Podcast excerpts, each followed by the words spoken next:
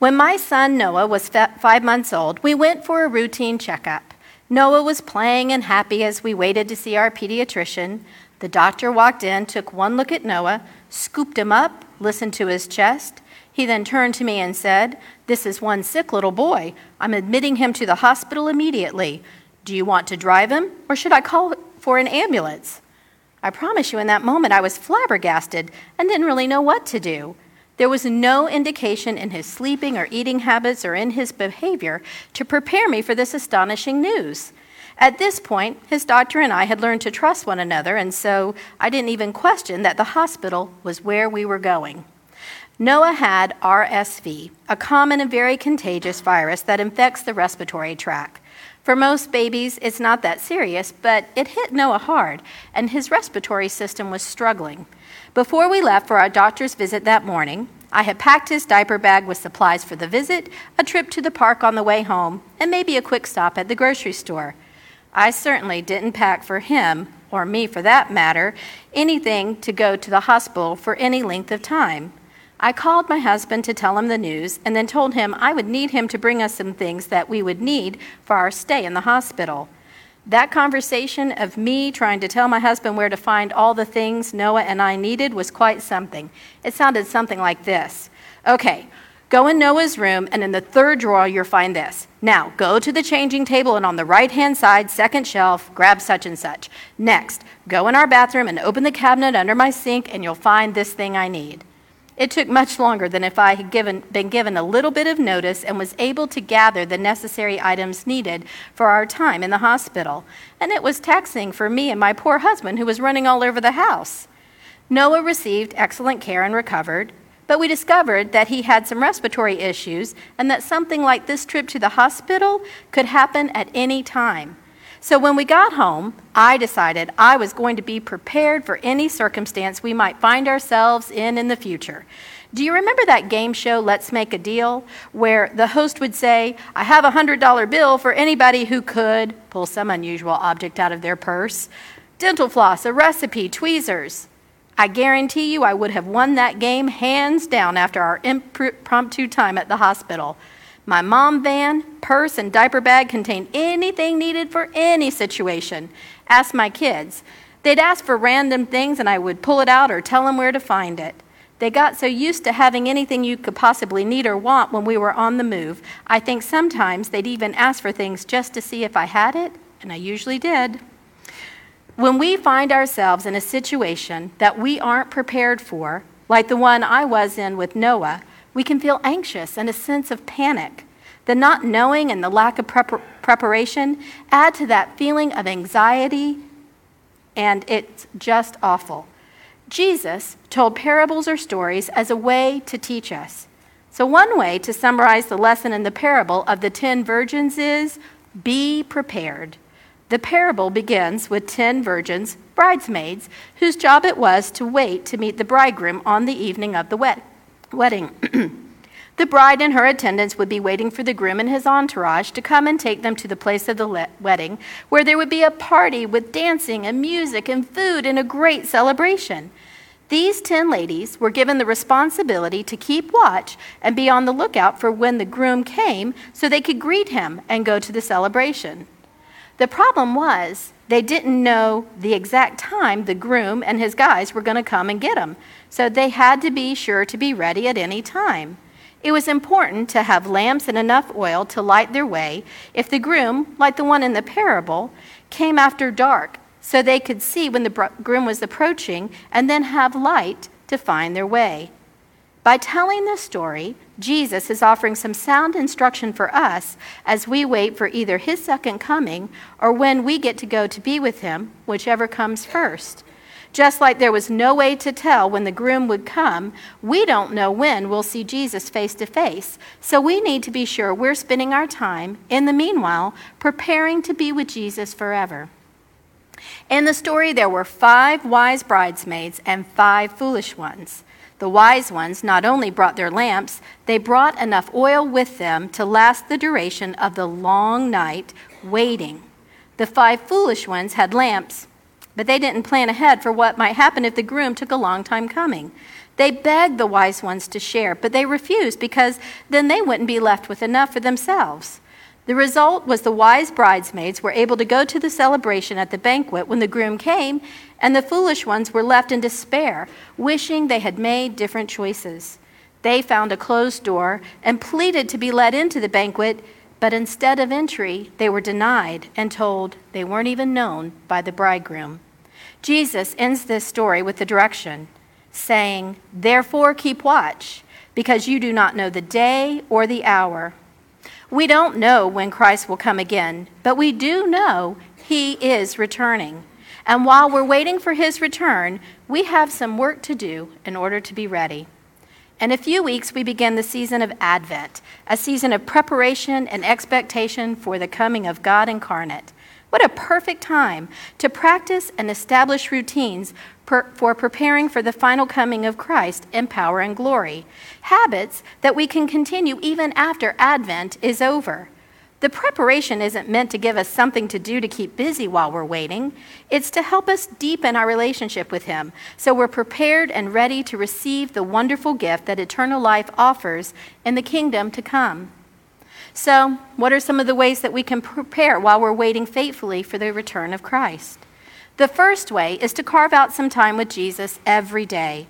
It doesn't matter if it's early in the morning, midday, or the evening. The time on the clock doesn't matter the time spent with Jesus is what's important. There are many ways to spend intentional time with our Creator. Start with some time in prayer with Him. Of course, you can pray with Him any time of the day, but set some quiet, uninterrupted time and have a conversation with Him. Tell Him what's on your mind and invite Him to be a part of your day and give you guidance. You can pray words that come from your heart or if you're having difficulty with the words that express how you're feeling, you can find prayers in the Book of Common Prayer on page 814 under the title Prayers and Thanksgiving. There are subtitles that offer prayers for every kind of situation. These prayers help me focus and gather my thoughts better, and then I find it easier to continue the conversation with God. I also like reading the Psalms as prayers. It's been a way for me to remember the promises God has made and to offer Him the praise and thanks for all that He is and all that He's done for me. There's no right or wrong way to pray. You're spending time talking to God. You're giving your time and undivided attention to Him as a significant part of your day, and that pleases Him so much.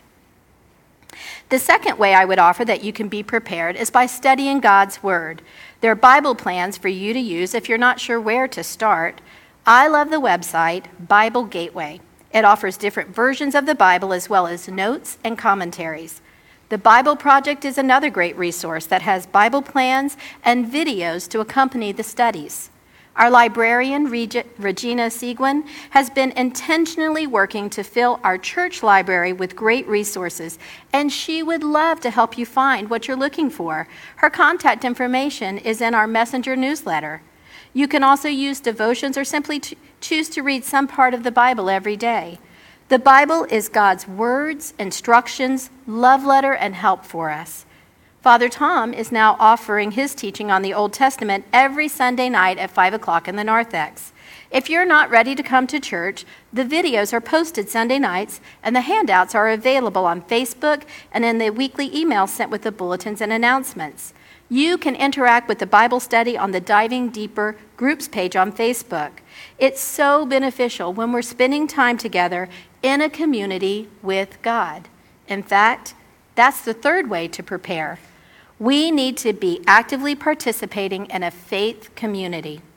Coming to church and participating in worship together, kneeling at the altar to share in the sacraments, is a special and unique way we can experience Him with the people in our church family. Jesus gave us the model of being part of a community when He gathered His disciples. He didn't need them to accomplish what He had to do, but He enjoyed and loved spending time with His friends, His disciples, and He knew when He left we would need each other the same way. That's why we're live streaming the service at 9:30 and 4 o'clock. We offer drive-through communion or mailing communion to you if you aren't able to be here in person. We want you to know and feel that you are with us and part of the family right where you are. The last way you can prepare for Jesus coming again is to be a witness for Christ. That means that your thoughts, words, and deeds are proof to others that your relationship with God makes a difference in your life and you're so much better for it.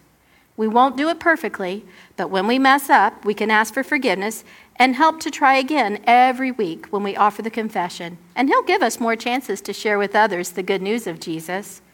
Last week, we celebrated All Saints' Day. Father Tom reminded us that we are all saints, not because of who we are, but because of who God is. We're saints because of God's love, a love so lavish we've been set apart by and for God. That doesn't mean we keep an arm's length away from those who don't know God, especially the people we disagree with or have different beliefs and ideas as us. Just the opposite. We should go out of our way to spend time with those who don't have the benefit of knowing who God is and what having Him in your life can mean. We do it as graciously and kindly as possible. We don't have to give sermons or lectures. Instead, we should allow the way we speak and act and respond to each other be the best testimony for getting to know God better and inviting Him to be a part of your life.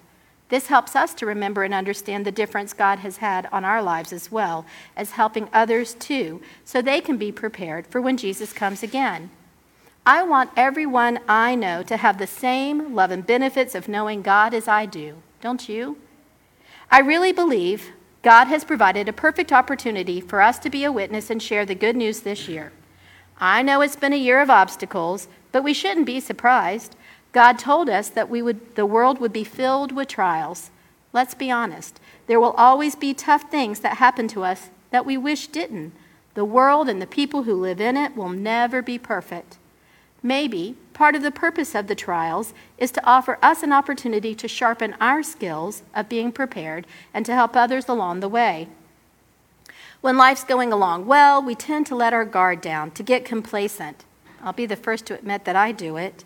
We're going along and everything seems fine, and bam, out of nowhere, we get dealt a whammy that you weren't ready for and not sure how to deal with it.